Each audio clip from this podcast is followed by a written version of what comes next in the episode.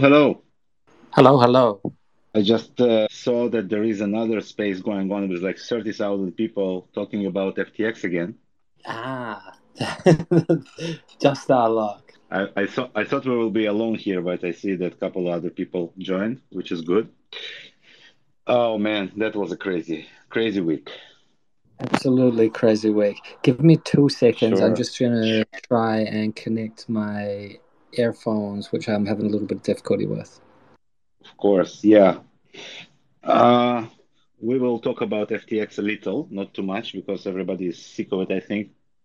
But we will mention a few things and some things that I wanted to say.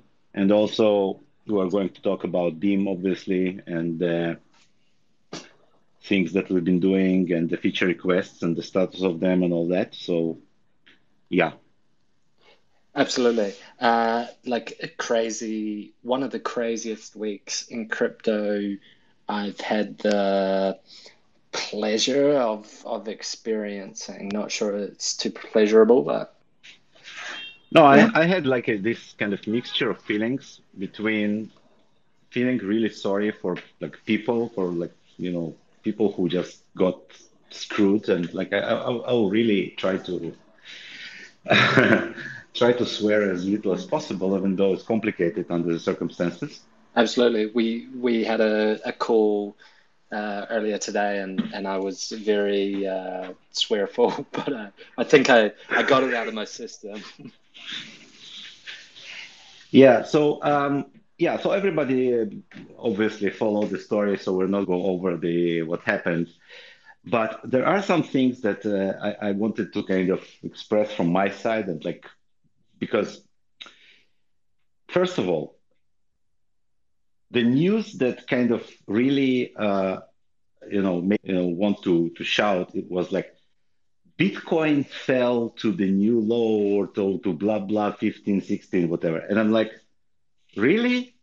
What? Did it just like walk down the road and then suddenly fell? Like, what does it even have to do with Bitcoin? Like, this is basically a centralized exchange and organization which scammed everybody in the most simple and trivial way, and it's a regulated entity, and we'll talk about the regulation in this specific like space, because like it has nothing to do with crypto. It has everything to do with fraud of a large centralized exchange which was supposed to be regulated because pension funds invested in it, and they bought advertisement everywhere, and they had this huge sign on this Miami Heat Arena in the States, and they had their signs on Formula One cars, and like they were everywhere. Mm.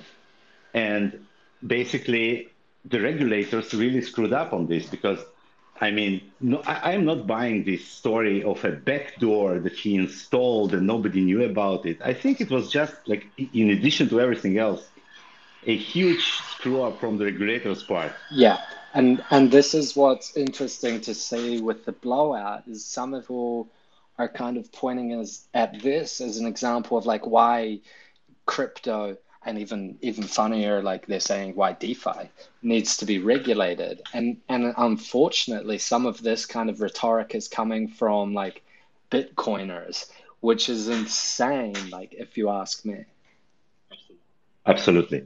It has absolutely nothing to do with crypto regulation and everything to do with regulation of financial entities that manage other people's money in a centralized way, where everything is controlled by this company or two companies, whatever. And what they did, like in addition to...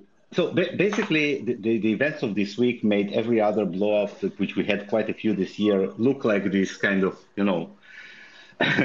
slow-moving dramas, because it happened so fast. Like in almost 2 or 3 days, a company which was supposed to raise at a valuation of $32 billion basically disappeared completely to zero. And not only that, they have done all the possible kind of, bad things they could have. They encouraged founders of companies that they invested in to put all of their treasuries in FTX. Yeah. Which is absolutely unacceptable. They have encouraged their own employees to put the money into the company by promising them huge matchings on their kind of you know, on the money that they've put in. They said, put your $250,000 and we will match it. But we will match it with what? With our tokens, obviously. And employees lost all their savings in the process. And, you know, another, we talked about this earlier, another point which infuriates is that people think, oh, they were just, you know, naive, or they were just ignorant or whatever. I mean, listen, if, you know, you invest in almost, I know, hundreds of companies like this guy did, and you are, you know, paying for politicians' campaigns, and you have this massive structure of 130 companies in Bahamas and BVI and Caymans and all over the place, you cannot do it by accident. It's not something like, oh, I've just accidentally, you know, $10 billion from one company to another, and in the process invested in my own investors, right? It's not something you do accidentally. Exactly. And they put all, like, unsurmountable amounts of effort into keeping up appearances. Like you mentioned before, they had celebrities endorsing sports people, endorsing them, stadiums, Formula One. Rascal in the chat just mentioned that they're the T20 cricket sponsors as well. Not a case of like naiveness and trying to do the best that they can, which is also a really like dark kind of aspect of it, I think, is that they were always pushing this, like, how to call it, the altruist thing, like effective altruism. Oh, yeah, like, yeah. Do the best, do what you can to make the biggest impact positively on the world. I have this thing, and it's like from my childhood. My parents were very, you know, fond of authoritative figures and authorities in general. So obviously I was against it. So I have always disliked this kind of practice of taking people and making an idol out of them, you know, putting them on cover of magazines and publishing like articles like, oh, we had an investment meeting. There was this story about an article that Sequoia Capital, the website, how they met this amazing person and he was so perfect and they were so happy they invested in him. And like, come on, listen, okay, you may like him, it's okay, but don't you go and make this, you know, idolized, you know, figure, romantic figure out of him, a modern Robin Hood, and you know how great he is. Just evaluate everything this person does objectively, you know, try to understand. Like, I cannot believe, seriously, that experienced investors hear a pitch like, great profits and zero risk, and don't think like, wait a minute, that's not possible. You cannot have great profits with zero risk. It's just not how this world works. Yeah, exactly. I mean, you can not even have like small profits with zero risk. I mean, it's always a part of the equation, and to even like promote that, which as far as I'm aware, they were promoting like this before FTX, trying to raise funds like through Alameda and get people to deposit and paying out XX% and this kind of stuff. And this was like on the back of, this was kind of leading up to the FTX raise and this kind of thing. And like, if you're a investor, like not even a sophisticated investor, just like me, an average Joe investor, as soon as you see like 30% or whatever it was with no risk, this should immediately like set off red flags and this kind of thing. And I mean, we've seen many such cases in crypto before, like 2017, it was BitConnect and OneCoin or whatever it was called. But these like to at least people in crypto and a little weird, they were very like blatant Ponzi's and this, at least now, seems to be fairly similar, but it wasn't like such an overt advertisement, or it wasn't so clear on like what was happening, obviously. Yeah, absolutely. And in my opinion, all of this talk about crypto needs regulation, that's total bullshit, because like this specific case proves that, you know, centralized entities that have absolute control over what they're doing needs to be regulated, especially when they're managing other people's money. And in this case, that was part of the biggest part of the problem, because if they were only trying to gamble with their own profits, that would have been fine. But they took real money invested by other people into their exchange. And they did this very simple, actually, scheme of loaning this money to invest to another company in return for the collateral in form of their own token. Yeah. Which is, by the way, it's possible even without tokens. You can take your own stock and put it as collateral, but nobody does that because it's a bad idea. If your company goes down, that you lose both the stock and the collateral on the loans. But because both of these companies were controlled by the same person, obviously that it was not a problem. And not to mention the fact that you do not take, young people who don't have enough experience and put them into position of being CEOs of multi-billion-dollar companies or managers that they had there. So it's all kind of completely, it's fraud combined with crazy, negligence, and I don't have words for that. It's just very, it's total shit. I'm sorry, but that's what it was. So that's absolutely crazy. I really hope that this year, 2022, will somehow end with us being done with all of this, scamming organization, and we can enter the new year with a much cleaner marketplace. But in the process, obviously, the entire industry suffers and people lose money all over the place. Several projects on Solana, one of them is the bridge for Bitcoin, is now defunct because the keys were kept in the FTX. Yeah. Hey. And zero. Today I heard about Serum, which is the DEX on Solana, which was also controlled by FTX, and basically the employees mattered, and you cannot find anyone. And all of these projects that kept their treasuries there, not to say. So I don't know what's going to happen with that, but it's really, really, really bad. Yeah, absolutely. It doesn't. I mean, I think that this was a large reason for Solana's meteoric rise during the bull market that we just saw, and was the backing of the backing from FTX and this kind of stuff. And hopefully, I have no qualms with Solana and whatever. Obviously, I think it's a little bit funny that it goes down in, but it's so funny that they've been as an ecosystem being essentially scammed and rug pulled by a centralized exchange. I think that's devastating. Hopefully, they can do all right, and there's enough of a community to I want to say build back better or whatever.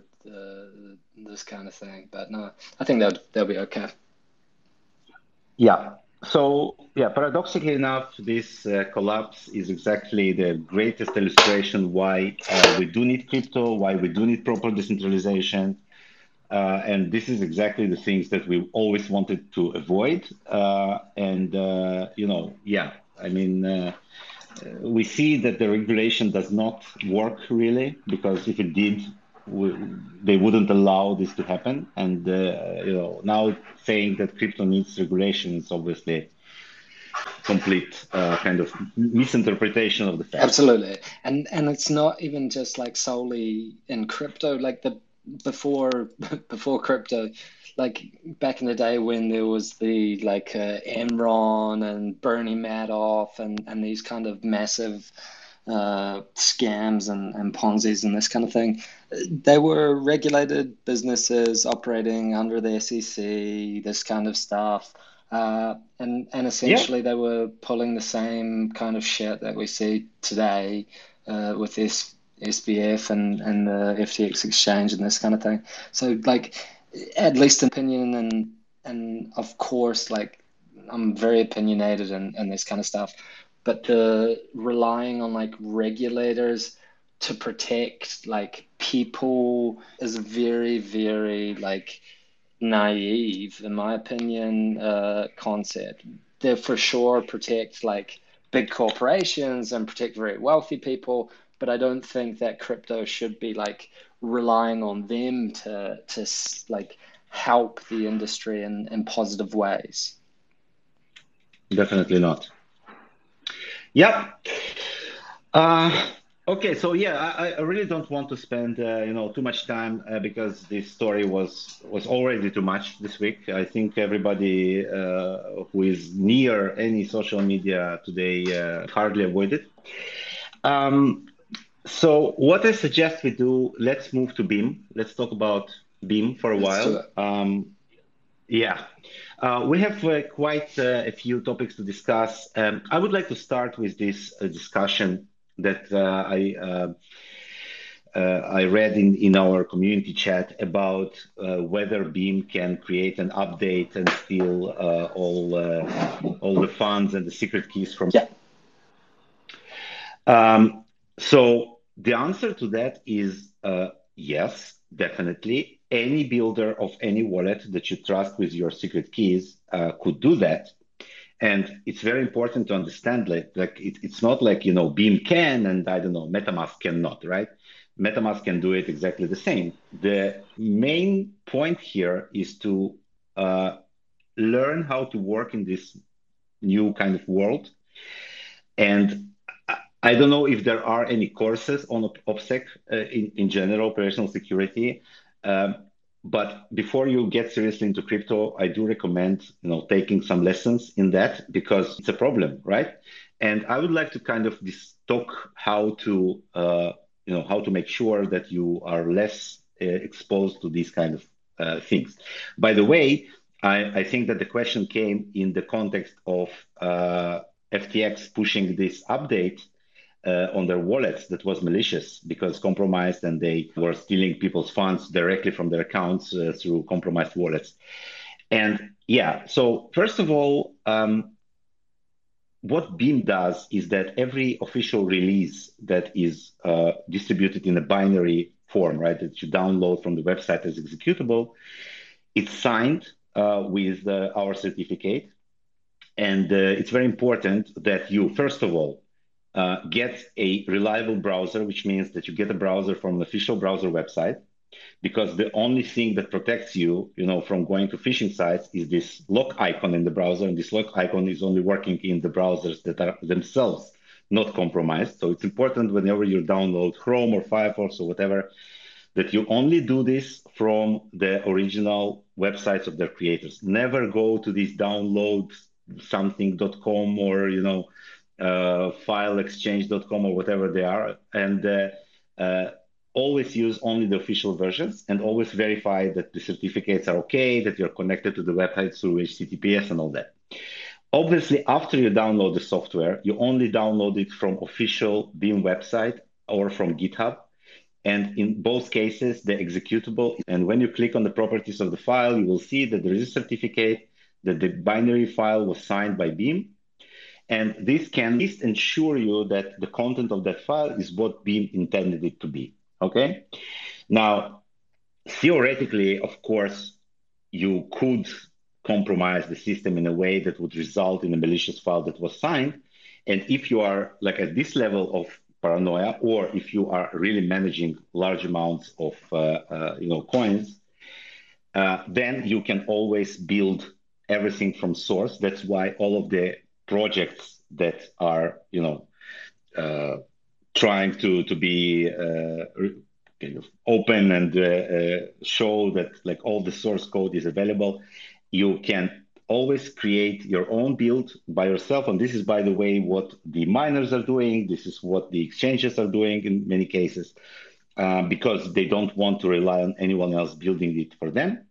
And the source files obviously are open and can be reviewed by everyone.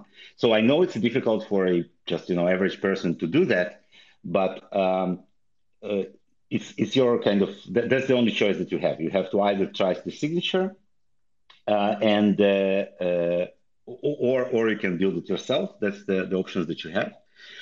And yes, in any case, you need to be careful. Like if you see an update that you never heard announced by official Beam channels. If you suddenly get an issue that you do not recognize or something is fishy, by all means, stop immediately, contact the support, contact the community, tell them, listen, I just found this binary. It looks like an update, isn't an official update. Like, you know, be very vigilant because these things happen in this world. We have a lot of security problems all around, and yeah, be very careful. In addition to that, I would recommend if you have, let's say, a kind of large amount of coins that you do not use regularly, always store them in some like relatively cold. For example, we don't have hardware wallet support, unfortunately, but what you can do, you can create a seed phrase specifically for that purpose and generate your public offline address once and write it down in any kind of password manager or whatever. It's generally public information, so it's not secret. And then whenever you have large amount of coins, you can send it to yourself, to this address, to this wallet that you do not have online, that you don't have a, wallet database on your drive right now. It's just an address, and then they will be safe. So I recommend to do that. Whenever you are using a wallet, please always choose long passwords. The length of the password is the primary factor for its strength. It's not the special symbols that you use, or words that you use, but the length. So at least, like, if you have enough funds to protect, always use 12 or 16 symbols in the password, because the wallet database is encrypted using this very password that you are entering when you open the wallet. So make sure that it will be long enough. So even if somebody compromises your machine and steals this file, it will not be simple to track. That's kind of a short overview about that. And one thing, or actually a couple of things I want to kind of bring attention to in this regard is firstly, like, none of the updates are pushed to the wallets. So like, you are the decider of when to upgrade your wallet from the current version you're running to the next one that's published. And often, like, when there is something malicious happening, for example, someone forks the Beam wallet and adds in some backdoors and this kind of stuff and trying to scam people. I mean, we see it all the time in crypto and even in the Beam community, there's fake GitHubs and fake websites and this kind of thing, getting you or trying to get you to download like a wallet and this kind of thing. Often they use like an emergency or try and push this need to do it really fast and kind of scare you psychologically into making a rash decision and this kind of thing. I want to kind of emphasize the importance of like taking your time. Sorry, windows, it's a bit cold outside. And I think this is really important. Like, point is that there's no need to rush and like don't dive into anything. If you're worried or have any second guesses, then your gut instinct's probably right. And holding off is always like a smarter option than diving into something you're not fully aware of. Absolutely, totally.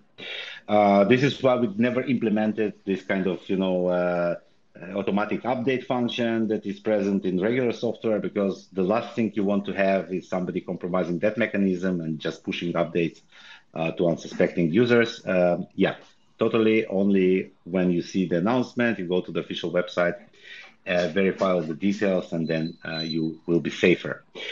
Okay, the second thing that I would like to talk about, which also came up, is that we now have a forum topic, which is called List of Beam Community Projects. And if you are running a project on Beam, you are very welcome to add your information to this post. We will also tweet about this. And right now, we have a couple of projects already there. BeamBots is a great example of how to do this, properly or like perfectly. It's an amazing project, and the description has exactly all of the information that you should put there, including the white paper, if you have it, the website, if you have it, obviously. And the most important information is information about your project's token. And this information must include the asset ID, because this is the unique identifier for your token. I will explain, because this part is different from what you are used to in Ethereum or other projects. In Ethereum, you have an address of the smart contract, usually, to distinguish between different tokens. And in Ethereum, because most people are using MetaMask or centralized kind of front-ends, the wallet or the front-end takes care of which contracts are included by default and are kind of official, because anyone can create a token with any name, both also in Ethereum, but it really matters which contract ID you put there. In Beam, it's simpler because there is no contract ID for confidential asset. Instead, there is just a numerical ID, which is a simple number, 1, 2. Right now we have like, I don't know, 27, I didn't check. But your asset ID is this unique identifier, and I've just deployed a new update to the asset swap feature where we have put this ID in the prominently in the kind of all of these places that you have the asset name. So this ID is the unique identifier that everybody should be looking for, right? So for example, in BeamBots case, the asset ID is number 3, and this is the one that is the real BeamBots token. So if anyone will create another token with the same name, it will have a different ID. So it's important. And obviously, a total supply is also an important number. And about that, I have another update. One of the feature requests that we have open is to create this application that will allow anyone to mint new confidential assets where the amount minted is controlled by a smart contract. Right now, most of the assets that were created by wallets. And this means that theoretically, the owner of that wallet could mint more assets. Obviously, this event will be visible on chain, but you have to watch for it. So if you want a 100% guarantee that the amount of the token that is claimed to be ever produced is controlled by a smart contract and not by a wallet, it will be much easier to do this using this contract. So we call this contract Secure Confidential Asset Minter, or SCAM for short. Later, I saw that maybe it would be better called like Smart Contract Asset Minter, but it doesn't matter. It's SCAM anyway. And we're now working on this. And once it's ready, roll it out first on DAPnet as usual, and then on main. And this will allow anyone a very simple way. There will be no need to create this command line, run command line wallet, and provide all of the metadata information in command line and all that. Instead, we'll have a simple dApp in our dApp store that will just create any asset that you want with the amount that you specify, and it will control that this will be the maximum amount of this asset minted. It will also provide an easier way to list all the assets in the contract. So I think it will be a great convenience feature. And this has been something that many people have been asking, and there's been a lot of discussion around with regards to the kind of capped supply and this kind of thing. I have a follow-up question from a proposal in the Beam Forum that is under the feature requests and says programmable money, and it says ERC20 like tokens. And this is from a user called Beam Assets, and they're asking about how we can go towards a more kind of programmable, confidential asset. And I guess off the top of my head, or at least like programmable, like you just mentioned, in capping the supply and this kind of thing. It's owned by a contract that can mint it, and that's all it can mint to. And I guess there's other things that I've seen here and there on Ethereum in terms of like more programmable money, as the name suggests. And would it be possible to kind of be doing similar on Beam? This is a great topic, and it's also an interesting one, and I'll tell you why. Because in some way, it brings me back like 2 years ago, before we had smart contracts on Beam, we were talking about this idea called scriptless script. Maybe you remember it back in the day. And the idea was that instead of doing smart contracts, we would actually create these conditions. A little bit similar like what we have in Bitcoin, but kind of more on the protocol level, all kinds of different like mini smart contracts. We didn't do it. Eventually, we went to create a kind of full-featured virtual machine with smart contracts. But let me explain why some of the things are possible today in this kind of ERC20 manner, and they're not exactly possible or not simple to in confidential assets. So the way ERC20 works is just a smart contract, which basically holds a long, long dictionary of address to amount of coins, right? So let's say you have a Gus coin and it's an ERC20 contract. So I own, I don't know, 100 Gus coins. So there is an entry that says, this is my address, and you have like 100 coins, somebody else has 1,000 or whatever. And when I am sending you some Gus coin, what I'm actually doing, I'm just telling the contract to update this long dictionary and say, okay, let's say I'm sending you 10 coins, so now I have 90 and you have 10. So please take my entry, remove 10 coins from it, you know, update it to 90, and then update your address to 10. That's how the transfer works. And obviously, if it works this way, you can add additional conditions. Like, for example, somebody else can verify this transfer. Somebody else needs to co-sign, like add additional signature. Or basically other logic that you want to implement is possible in this ERC20. Now, yeah. Yeah, that makes sense. Okay, so the problem with that approach is since values are not private in our smart contracts today, then basically you are giving up on the privacy of amounts, right? The identities are still protected, but the amounts will be visible, which is maybe applications. Now, yeah. Confidential assets on the other side, they are exactly as private as Beam itself because they're implemented as basically a new kind of commitment with the just different with the generator point, right? And this is not possible to how these assets are sent. Like, for example, if I want to send you confidential asset, it doesn't go through any smart contract. It just does it directly on the level one of the blockchain.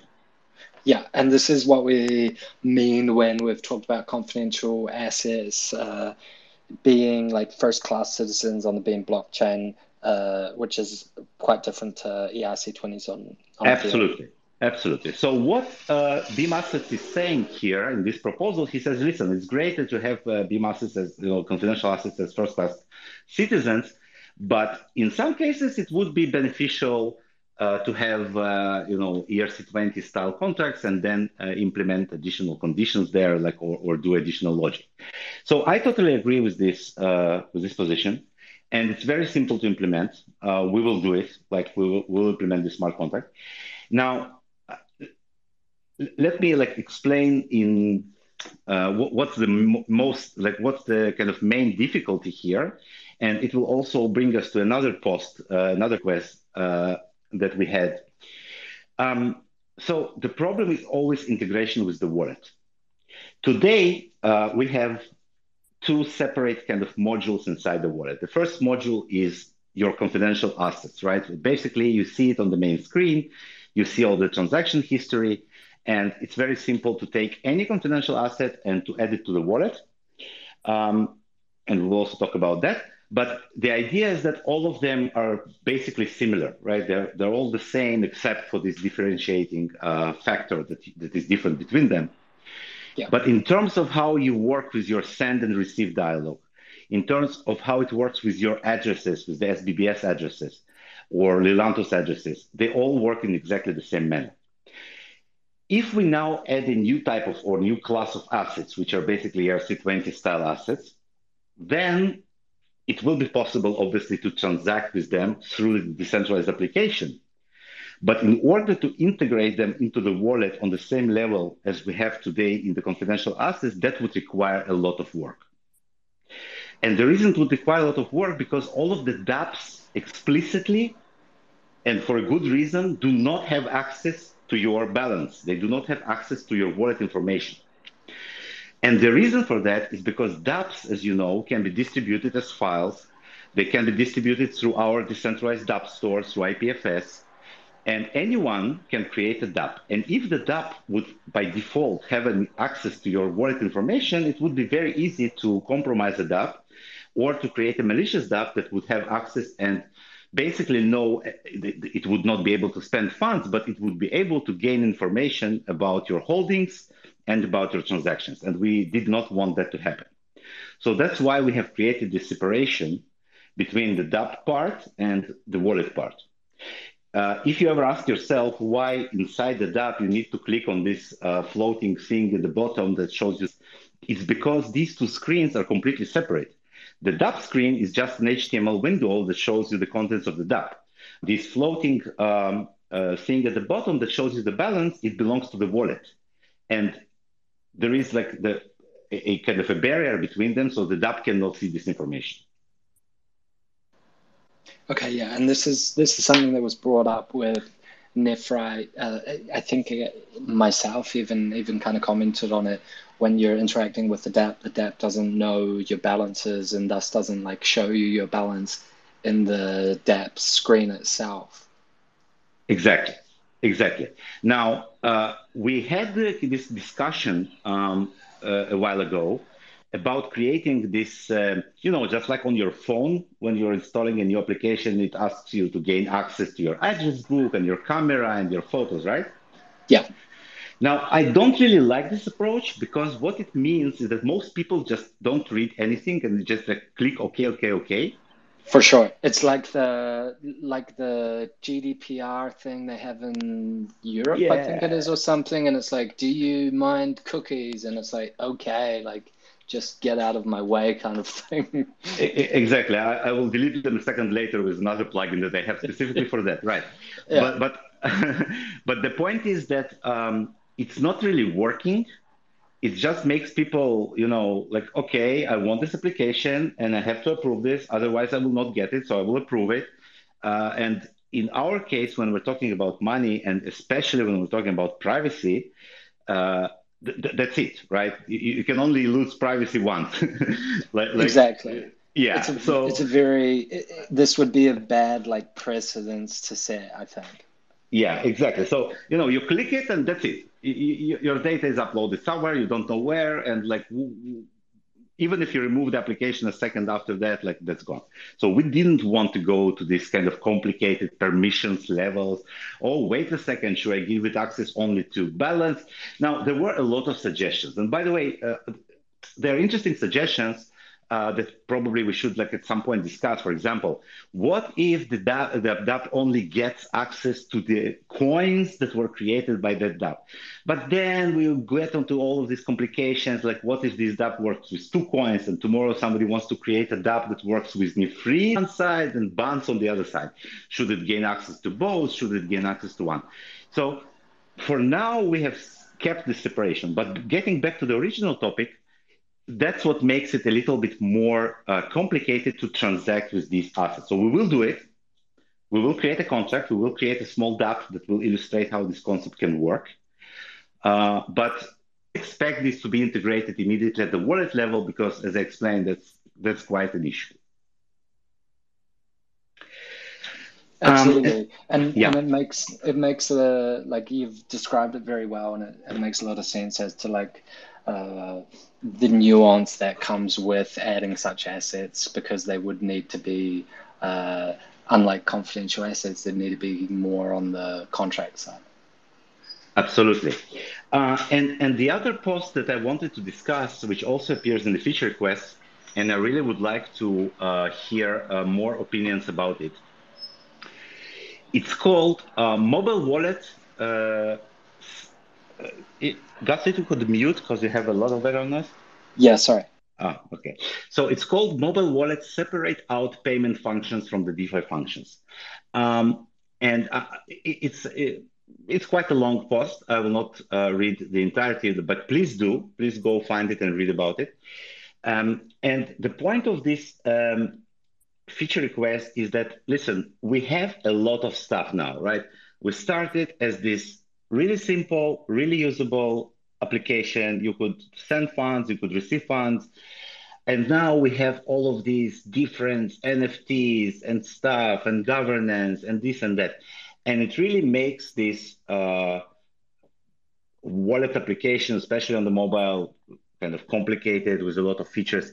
And the author, he says that it would be probably better to separate it into kind of two different applications, one meant for payments only, and the other one for all of the nerdy stuff, as they call it, the DeFi and all that shit.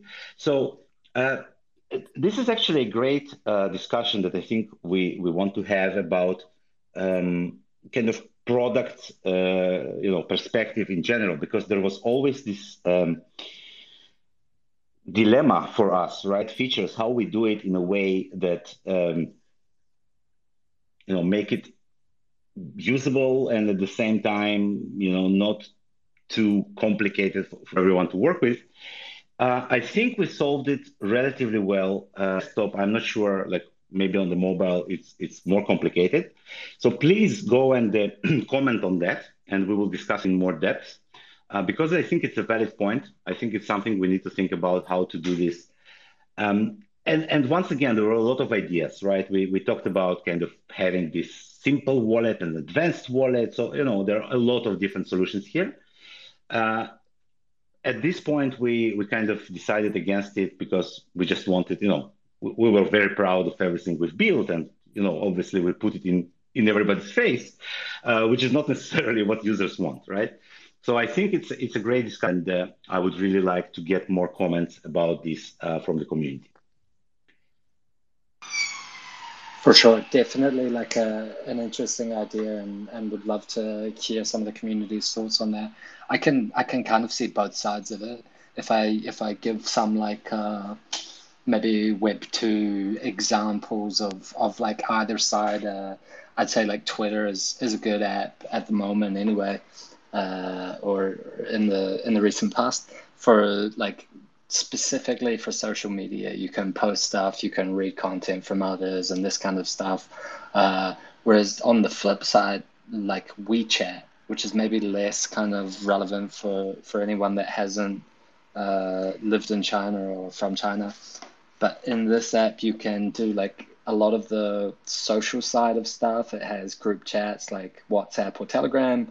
And also you have like all kinds of crazy stuff on top of that in terms of like investing in this. You can have your wallet on WeChat and you can pay for food and get it delivered. You can get an Uber, and it's kind of like everything in one application.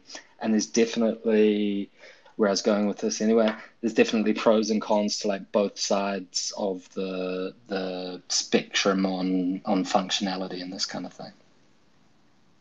Totally.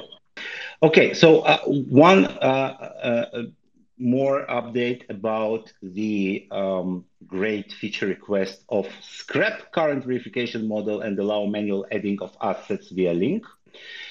So this is our feature request number 8. It appears on GitHub. There is a specification that I have created in the reply to this post. It has 5 likes.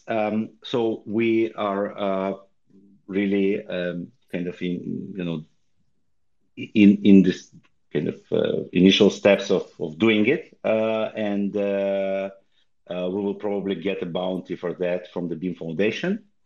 So it's going to be a setting screen that will allow you to manually enable or disable any asset that there are like deployed on Beam network.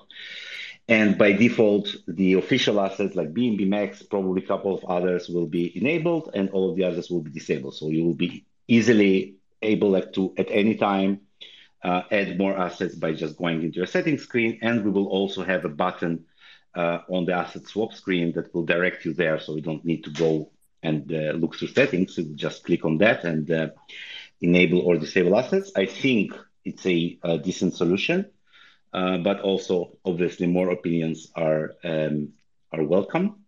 Like 5 likes is great, but it would be amazing to have more insight into that. Another great feature request that generated a lot of traction, relatively, is the Beam Anonymous Messenger, or BAM. And I really like the last comment here by a user named VIBT. And the forum indicates that it was the first time VIBT posted in the community. And the comment says, messenger app is a must. And this kind of, you know, ends it. Yeah, first and last comment. I mean, exactly. This like a messenger app or Beam Anonymous Messenger, which I like the name of, by the way. This has been brought up like many times, and like, is it something that people want? And like, hey, this is cool, and yeah. So I think it's definitely interested to see like what the consensus is within the wider community on whether they are for it or not so much for it. Yes. Yeah, we will definitely talk about it next week. I will kind of provide more information about the technical aspects of that, how it's going to work.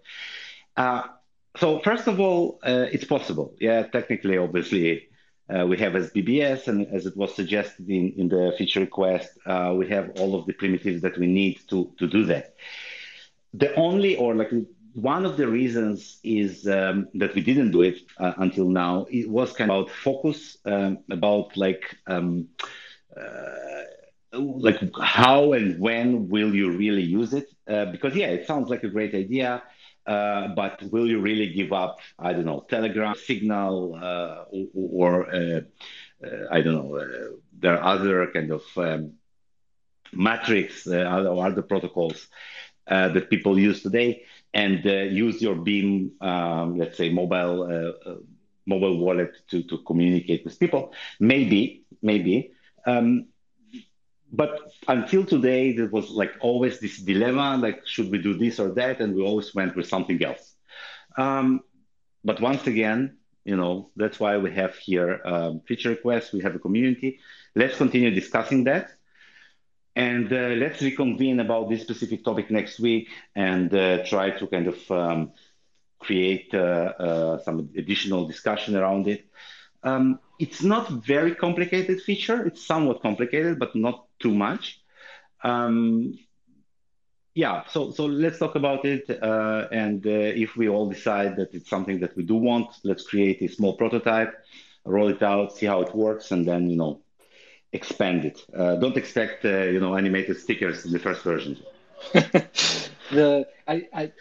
I can't help but think when I read this about the Beam Anonymous Messenger, is one thing I do kind of like is, and I don't know why, it just like one of these small weird things that brings kind of joy to my day is when something happens on Ethereum and then the person gets spammed with lots of like messages from people like that know their address because their address has been public or whatever.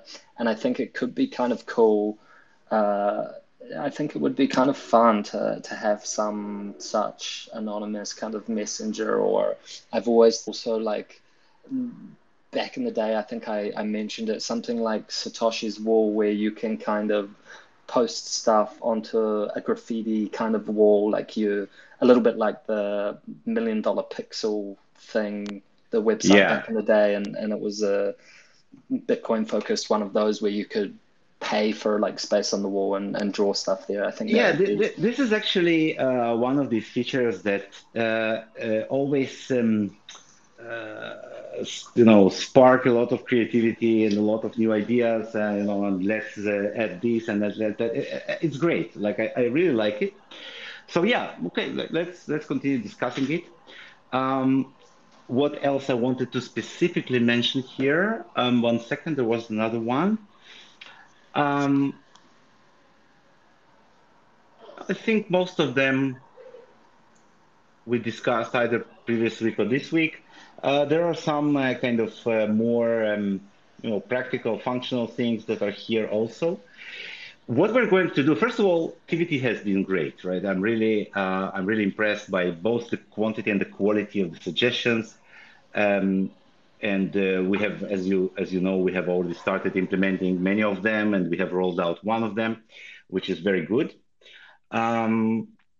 We are going to focus on, in terms of NFT gallery, we're going to focus on the limited edition NFTs and the airdrops, because these features are both requested by working projects, and we have promised them a long time ago. Yeah, so these are going to be also worked on this week, and next week I will update on the progress. So yeah, the last thing I would like to kind of say that if you're running a project on Beam, please add your description, as I said in the beginning, but also like be sure to always create your own Telegram chats or groups where people can come and ask questions, because we do support all of the projects on Beam technically, and we try to help as much as we can. But in terms of kind of governance of these projects, it should be always very clear which projects are, you know, related to Beam and which have their own owners. And it's very important for us to have this clear distinction between what we are responsible for and what we are not responsible for both our sake, right? So, you know, people who use these projects need to know the address of a chat or a person that they can ask questions and get advice or get explanations about how things work. While our support channel should remain kind of focused on specifically Beam and Beam-related features. So don't forget to add these chats to your project description. Yeah. Absolutely, and I will share the link directly to the project list from the community, so everyone can add their projects in there, and we'll also share it on Telegram, Twitter. Yeah, and don't invest in scams, please, and also don't use your own token for your own loans. Yeah, and be safe out there.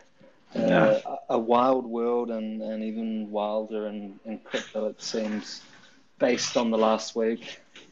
Yeah.